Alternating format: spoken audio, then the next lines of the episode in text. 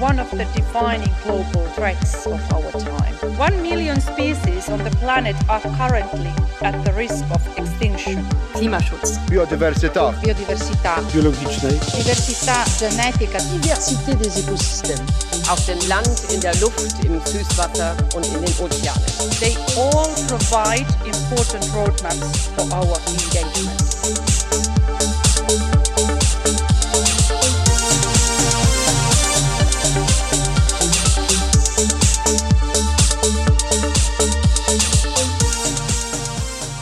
Κυρίες και κύριοι, γεια σας. Το Στρασβούργο είναι πάντα κάτι που αγαπάμε εμείς ε, στο χρόνο της Κοζάνης, γι' αυτό και το τιμούμε συχνά πυκνά για να καλύπτουμε τις ολομέλειες του Ευρωπαϊκού Κοινοβουλίου. Σήμερα είναι 3η 18 Οκτωβρίου και ηχογραφούμε αυτό το podcast σε μια περίοδο κρίσιμη για την ε, Ευρώπη και αναφέρομαι κυρίως στα ενεργειακά. Θυμάμαι όμως πως ε, πριν από 6 χρόνια που ξεκίνησα να καλύπτω το ευρωπαϊκό α, ρεπορτάζ στο Κοινοβούλιο η φράση κρίσιμη περίοδος για την α, Ευρώπη ήταν από τότε μέχρι και σήμερα α, συνεχίζουμε και τη λέμε. Νομίζω πως ίσως μπορεί να πει κάποιος αγγίζει τα όρια του, του κλισέ γιατί όλο κρίσιμες α, περιόδους περνάει η γυραιά Ήπειρος. Δεν ξέρω αν συμφωνεί μαζί μου ο κύριος Δημήτρης Παπαδημούλης, ο αντιπρόεδρος του Ευρωκοινοβουλίου και επικεφαλής της α, Ευρωομάδας του ΣΥΡΙΖΑ, ο οποίος είναι ο σημερινός μου καλεσμένος α, σε αυτό το επεισόδιο στα podcast. Κύριε Παπαδημούλη, πρώτη συνέντευξη πριν από 6 χρόνια είχαμε κάνει μαζί. Πάλι ήταν κρίσιμη περίοδος για την Ευρώπη, τότε συζητούσαμε για την άνοδο της α, ακροδεξιάς. Θα το συζητήσουμε και αυτό βέβαια σήμερα. Και πάλι μετά από 6 χρόνια α, λέμε πως πάλι ζούμε μια κρίσιμη α, περίοδο για την ενέργεια. Τι θα γίνει με αυτή την κατάσταση; Με τη διαφορά κύριε Μουτίδη ότι αυτή τη φορά τα πράγματα είναι χειρότερα από ό,τι ήταν πριν 6 χρόνια. Γιατί έχουμε ε, ένα πόλεμο στη γειτονιά μας που δυστυχώς παρατείνεται και απουσιάζουν πρωτοβουλίες για κατάπαυση του πυρός και ειρήνη. Ε, λυπική Ευρώπη από ένα τέτοιο μέτωπο πρωτοβουλειών και έχουμε και μια ολοφάνερη αποτυχία της ευρωπαϊκής ηγεσίας να δώσει ευρωπαϊκές λύσεις στην ενεργειακή κρίση. Στην πανδημία έδωσε μια απάντηση που ήταν το Ταμείο Ανάκαμψης. Α, έπρεπε να δώσει μια ανάλογη απάντηση και στην ενεργειακή κρίση με ένα ευρωπαϊκό ταμείο στηριγμένο σε ένα ευρωομόλογο που θα στήριζε νοικοκυριά, τα πιο ευάλωτα και επιχειρήσεις με έμφαση στις πιο ενεργοβόρες. Αντί για αυτό βλέπουμε μία α, ευρωπαϊκή ηγεσία να αναβάλει, να καθυστερεί, να προτείνει οι μήμετρα που στη συνέχεια απορρίπτονται, τη Φόντερ Λάιεν ε, και τον Σαρλ Μισελ να αλληλό ε, κατηγορούνται και την μπάλα στην εξέδρα. Πού οφείλεται αυτό; Οφείλεται στο γεγονός ότι οι πιο πλούσιοι και οι πιο ισχυροί οικονομικά της Ευρωπαϊκής Ένωσης με πρώτη τη Γερμανία αρνούνται τις ευρωπαϊκές λύσεις και υιοθετούν το δόγμα πρώτα Γερμανία. 200 δις ευρώ πακέτο για τη Γερμανία. Όχι όμως ευρωομόλογο. Πρώτα η Ολλανδία. Μην αγγίζεται το χρηματιστήριο του Ρότερνταμ με προτάσεις για πλαφόν στο φυσικό αέριο. Την πληρώνουν οι πιο αδύναμοι. Τα πιο φτωχά κρατημέλη, οι πιο φτωχές κοινωνικές κατηγορίες και οι επιχειρήσεις που δεν μπορούν να αντέξουν τον ανταγωνισμό ε, και την πίεση του υψηλού ενεργειακού κόστους. Δίπλα στην αποτυχία όμως της Ευρώπης έχουμε και μια ε, ιδιαίτερη αποτυχία της ελληνικής κυβέρνησης. Και το λέω αυτό γιατί η κυβέρνηση της Νέας Δημοκρατίας κρύβεται πίσω από τις ευθύνες της Ευρώπης που είναι υπαρκτές και μεγάλες. Ε, το τεκμηριώνω. Πληθωρισμός στην Ευρωπαϊκή Ένωση μέσος όρος 10%.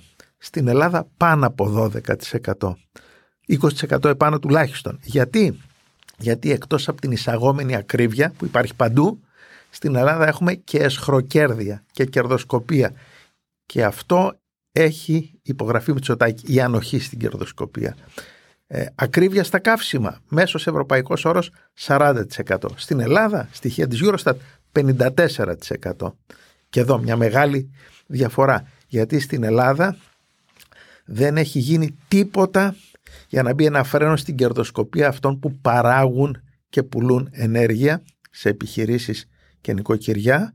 Αντίθετα αυτό που γίνεται είναι έχουν αφαιθεί ασίδωτοι, τεράστια υπερκέρδη, ουρανοκατέβατα κυριολεκτικά και οι όποιες επιδοτήσεις γίνονται στους λογαριασμούς των νοικοκυριών και των επιχειρήσεων γίνονται με λεφτά των φορολογουμένων. Δηλαδή επιδοτείται η εσχροκέρδεια ε, και στεγνώνουν και τα ταμεία και είδατε τώρα το τελευταίο ο Μητσοτάκης άφησε ανοιχτό το ενδεχόμενο μιας επιδότησης εκ νέου γιατί την είχε ακυρώσει στο πετρέλαιο κίνησης που έχει φτάσει να πουλιέται ακριβότερα από τη βενζινη ε, και δύο μέρες μετά έβαλε τον κυβερνητικό εκπρόσωπο τον άνθρωπο του Μητσοτάκη να διαψεύσει τον ίδιο τον Μητσοτάκη.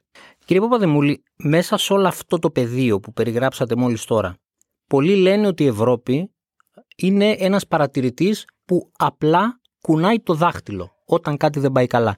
Το εισπράτετε σε αυτό; Και κάτι χειρότερο από αυτό που περιγράφεται. Η Ευρωπαϊκή Ένωση στον πόλεμο της Ουκρανίας αποδεικνύεται για μια ακόμη φορά ένας οικονομικός γίγαντας που είναι πολιτικός νάνος.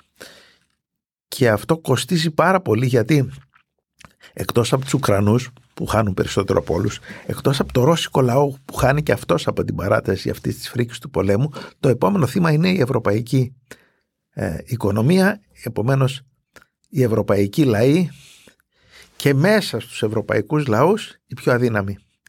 Ε, οι Αμερικάνοι κερδίζουν και θα πουλήσουν και ακριβότερα το LNG στους Ευρωπαίους. Οι Κινέζοι κερδίζουν.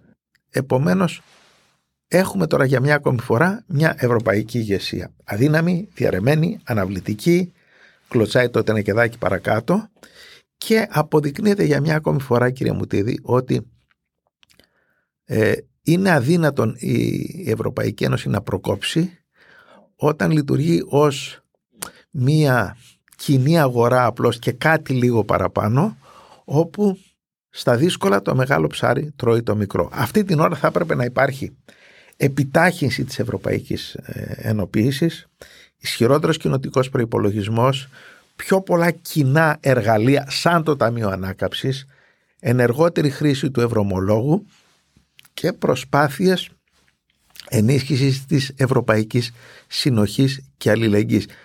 Για να καταλάβετε τι εννοώ, ο προϋπολογισμός των Ηνωμένων Πολιτειών της Ευρώπης είναι το 20% του Αμερικανικού ΑΕΠ. Ο κοινοτικός προϋπολογισμός της Ευρωπαϊκής Ένωσης είναι το 1% του Ευρωπαϊκού ΑΕΠ. Και όπως έλεγε η γιαγιά μου, με πορδές δεν βάφονται αυγά. Τώρα, επειδή έχει σχέση αυτό που είπατε πριν με αυτό που ανέφερα στην αρχή και για τον ακροδεξιά, θα ήθελα λίγο το σχόλιο σας και για όλα αυτά που γίνονται στο Ευρωκοινοβούλιο και λέγονται για την φιλορωσική πολιτική του Βίκτορ Όρμπαν στην Ουγγαρία. Βλέπουμε πως γίνονται προσπάθειες το τελευταίο διάστημα έτσι να απομονωθεί ο, ο Ούγγρος πρόεδρος ουσιαστικά. Τι λέτε εσείς, πώς θα εξελιχθεί αυτή η διαδικασία; Δυστυχώς δεν βλέπω να απομονώνεται ο, ο ακροδεξιός Όρμπαν αλλά να ενισχύεται κύριε Μουτίδη. Μέχρι πριν λίγο καιρό είχαμε την ακροδεξιά κυβέρνηση της Ουγγαρίας με καθαρά φίλο Πούτιν πολιτική και την υπερσυντηρητική κυβέρνηση της Πολωνίας. Τώρα έχει προσθεθεί η συμμαχία δεξιάς ακροδεξιάς για πρώτη φορά στην ιστορία στην, στην Ιταλία, στην ε, Σουηδία με τις ισχυρές δημοκρατικές παραδόσεις και έρχεται και η συμμαχία ακροδεξιάς δεξιάς με τη δεξιά στο ρόλο του ουραγού και την ακροδεξιά στο ρόλο του γίγαντα ε, στην, στην ε, Ιταλία. Δυστυχώς αυτή η αποτυχία της Ευρώπης να δώσει λύσεις ε, και στην ακρίβεια και στην ενεργειακή κρίση και στα θέματα των ανισοτήτων που μεγαλώνουν και στα θέματα ειρήνη, πόλεμος κτλ. Διευκολύνει μια ατζέντα της ακροδεξιάς, λαϊκίστικη, δημαγωγική, ε, με έντονο τον ευρωσκεπτικισμό. Και αυτό απειλεί την Ευρωπαϊκή Ένωση με μια διαλυτική κρίση. Αν δεν αντιδράσει η Ευρωπαϊκή Ένωση προς την κατεύθυνση που σας έλεγα ε, θα κινδυνεύσει με μια διαλυτική κρίση στο μέλλον γιατί ανοίγει η ψαλίδα των ανισοτήτων και κοινωνικών και περιφερειακών. Αλλά αυτό για να είμαστε ειλικρινείς, χτυπάει και μια πάρα πολύ μεγάλη καμπάνα και προς τις δυνάμεις της αριστεράς και τις ευρύτερες προοδευτικές δυνάμεις της Ευρώπης το γεγονός ότι κερδίζει την κοινωνική δυσαρέσκεια, τη μερίδα του λέοντος της κοινωνικής δυσαρέσκειας η ακροδεξιά που εμφανίζεται με τη λεοντή του αντισυστημισμού ενώ είναι η εφεδρεία του συστήματος και αποδείχθηκε περίτρανα στην αιματηρή περίοδο Χίτλερ Μουσολίνη που έπαιξε το παιχνίδι των Γερμανών και των Ιταλών μεγαλοβιομηχάνων. Το γεγονός ότι δεν κερδίζει η αριστερά ε, αλλά κυρίως η ακροδεξιά αναδεικνύει ελλείμματα της αριστεράς, ελλείμματα πιστικότητας, ελκτικότητας και στο όραμα, το ριζοσπαστικό, ε, για το μέλλον, για την προοπτική, αλλά και στο πρόγραμμα το κυβερνητικό για ε, τις λύσεις που απαιτούνται σήμερα και αύριο. Και όταν λέω αριστερά εννοώ όχι μόνο την ιστορική αριστερά, αλλά την ευρύτερη αριστερά συμπεριλαμβάνοντας και τους σοσιαλιστές ε, και τους πράσινους. Πρέπει να κοιταχθούμε στον καθρέφτη των, της πραγματικότητας πριν είναι πολύ αργά. Η Ελλάδα είναι δυστυχώς μία από τις εξαιρέσεις όπου η κοινωνική δυσαρέσκεια, ιδιαίτερα στα χρόνια της χρεοκοπίας και των μνημονίων, στράφηκε κυρίως προς τα αριστερά με το ε, γρήγορο μεγάλωμα ε, του ΣΥΡΙΖΑ. Στις άλλες χώρες ε, ωφελείται πολύ η ακροδεξιά και αυτό είναι καμπάνα για την αριστερά που πρέπει να μας ταρακουνήσει για να ξαναδούμε ε, τον εαυτό μας τον καθρέφτη. Υπάρχουν πράγματα στα οποία η αριστερά δεν πείθει και μην νομίζουμε ότι αυτοί που ψήφισαν την Τζόρτζια Μελώνη στην Ιταλία, ένα κόμμα με νεοφασιστικές ρίζες, με θαυμαστές του Μουσολίνη στην ηγεσία του, ε, είναι όλοι φασίστες κουρασμένοι από την ε, ανεργία, τις ανισότητες, το πελατειακό κράτος, τη, τη διαφθορά, μπαϊλντισμένοι από μια ευρωπαϊκή ηγεσία που δεν προσφέρει αυτά που υπόσχεται, πίστηκαν ότι η μελώνη είναι ε, κάτι το αντισυστημικό, το φρέσκο, το, το υποσχόμενο. Θα είναι γρήγορη η φθορά αυτής της κυβέρνησης. Ήδη άρχισαν να τσακώνονται ο Μπερλουσκόνη με την ε, Μελώνη, με τον Σαλβίνη κτλ.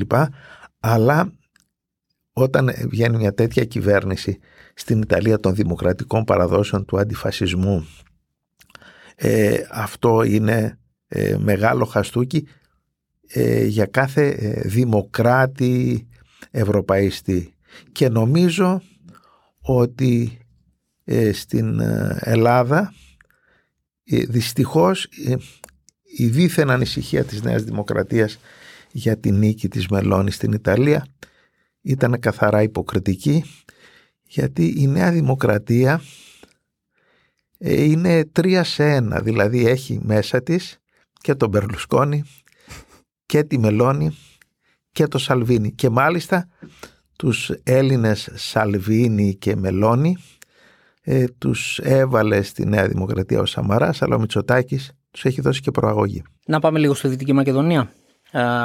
Από τον Σεπτέμβρη του 2019 όταν ο Πρωθυπουργός ανακοίνωσε στον ΟΗΕ το κλείσιμο των λιγνητικών μονάδων ασχολούμαστε μόνο με την απολιγνητοποίηση. Είναι σαν να έχουμε αφήσει όλα τα υπόλοιπα προβλήματά μας πίσω ουσιαστικά και ασχολούμαστε με το μεγαλύτερο πρόβλημα.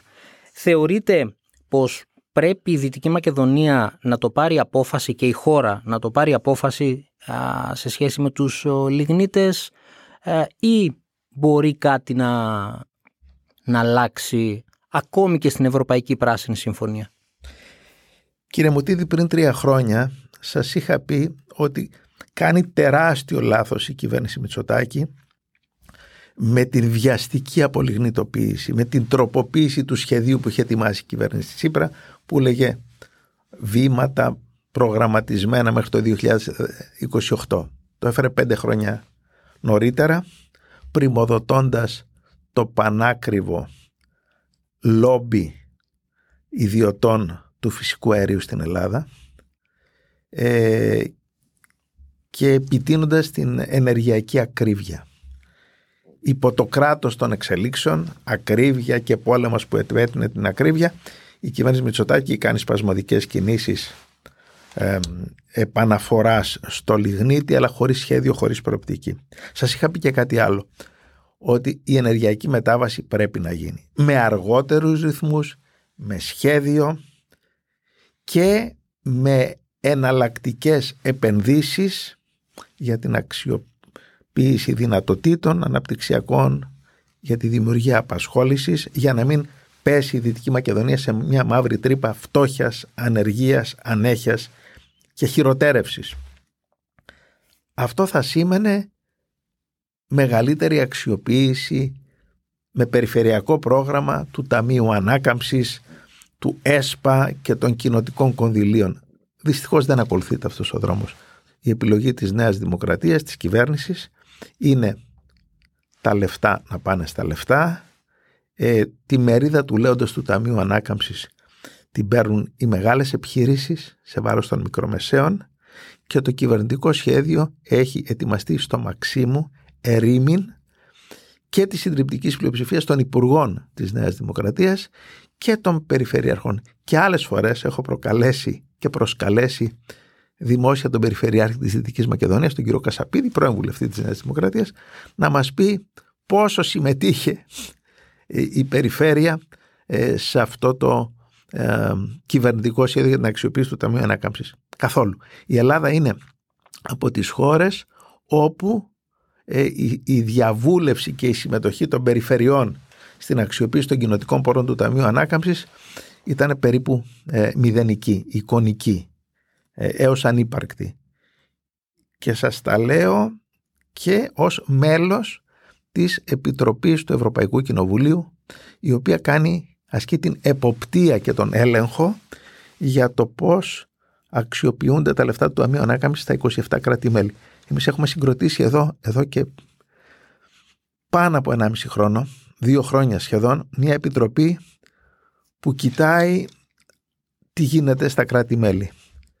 Γιατί αυτά τα λεφτά δεν πρέπει να πάνε σε διαφθορά, πελατειακά δίκτυα, πρέπει να πιάσουν τόπο. Στην Ελλάδα η, η κυβέρνηση της Νέας Δημοκρατίας έχει αρνηθεί να κάνει αυτό που έκανε η Ευρωβουλή, δηλαδή να συγκροτηθεί μια επιτροπή της Βουλής που να ασκεί τον έλεγχο και την εποπτεία. Και ακόμη χειρότερα, γιατί ξέρετε αυτό, μυρίζει άσχημα. Όταν αρνείσαι τον έλεγχο, κάτι στραβό κάνεις εκεί στο πώς μοιράζεις τα λεφτά. Ενώ υπάρχει η δυνατότητα τροποποίησης του σχεδίου αξιοποίησης των χρημάτων του Ταμείου Ανάκαμψης και τώρα έχουμε χίλιους λόγους να κάνουμε τροποποιήσεις λόγω της ενεργειακής κρίσης, της ακρίβειας, του πολέμου, της ε, απειλής μιας ύφεσης. η κυβέρνηση πάει με το business as, as, as usual και την πληρώνει και η Δυτική Μακεδονία. Νομίζω ότι μία από τις προτεραιότητες μιας νέας κυβέρνησης και αυτό διεκδικούμε όπως ξέρετε να φύγει με το δρόμο των εκλογών αυτή η κυβέρνηση Μητσοτάκη θα, είναι, θα πρέπει να είναι μια γενναία τροποποίηση, ένας ανασχεδιασμός ε, της αξιοποίησης του Ταμείου Ανάκαμψης γιατί είναι 30 δις, είναι πάρα πολλά τα λεφτά προς όφελος της βιώσιμης ανάπτυξης και προς όφελος και της ε, ε, Δυτικής ε, Μακεδονίας δεν μπορούμε να ζήσουμε στον αιώνα τον άπαντα με το λιγνίτη, αλλά η επιλογή της βιαστικής απολιγνητοποίησης ήταν μια συνειδητή λάθος επιλογή προσωπικά του Κυριάκου Μητσοτάκη που πρημοδότησε τους μεγάλους ιδιώτες που συνιστούν το λόμπι του φυσικού αερίου στην Ελλάδα. Και κλείνω με αυτό επειδή μιλήσατε για εκλογές. Τρίτη θητεία και τέλος, κύριε Παπαδημούλη. Ναι, πριν από λίγους μήνες ε, επανεκλέχτηκα για τέταρτη συνεχόμενη φορά αντιπρόεδρος του Ευρωπαϊκού Κοινοβουλίου με ποσοστό 75%.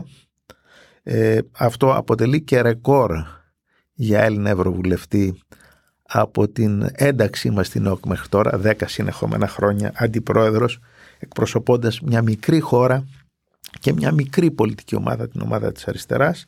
Είναι η τρίτη μου θητεία το 2019 οι Έλληνες πολίτες με τίμησαν με 300.000 περίπου σταυρούς προτίμησης στην πρώτη θέση του Ευρωψηφοδελτίου του ΣΥΡΙΖΑ Προοδευτική Συμμαχία. Ε, δεν σκοπεύω να μείνω εφόρου ζωής στα κοινοβουλευτικά έδρανα. Σκοπεύω να συνεχίσω να υπηρετώ τις ίδιες αξίες αλλά μακριά από κοινοβουλευτικά αξιώματα ευρωπαϊκά ή εθνικά.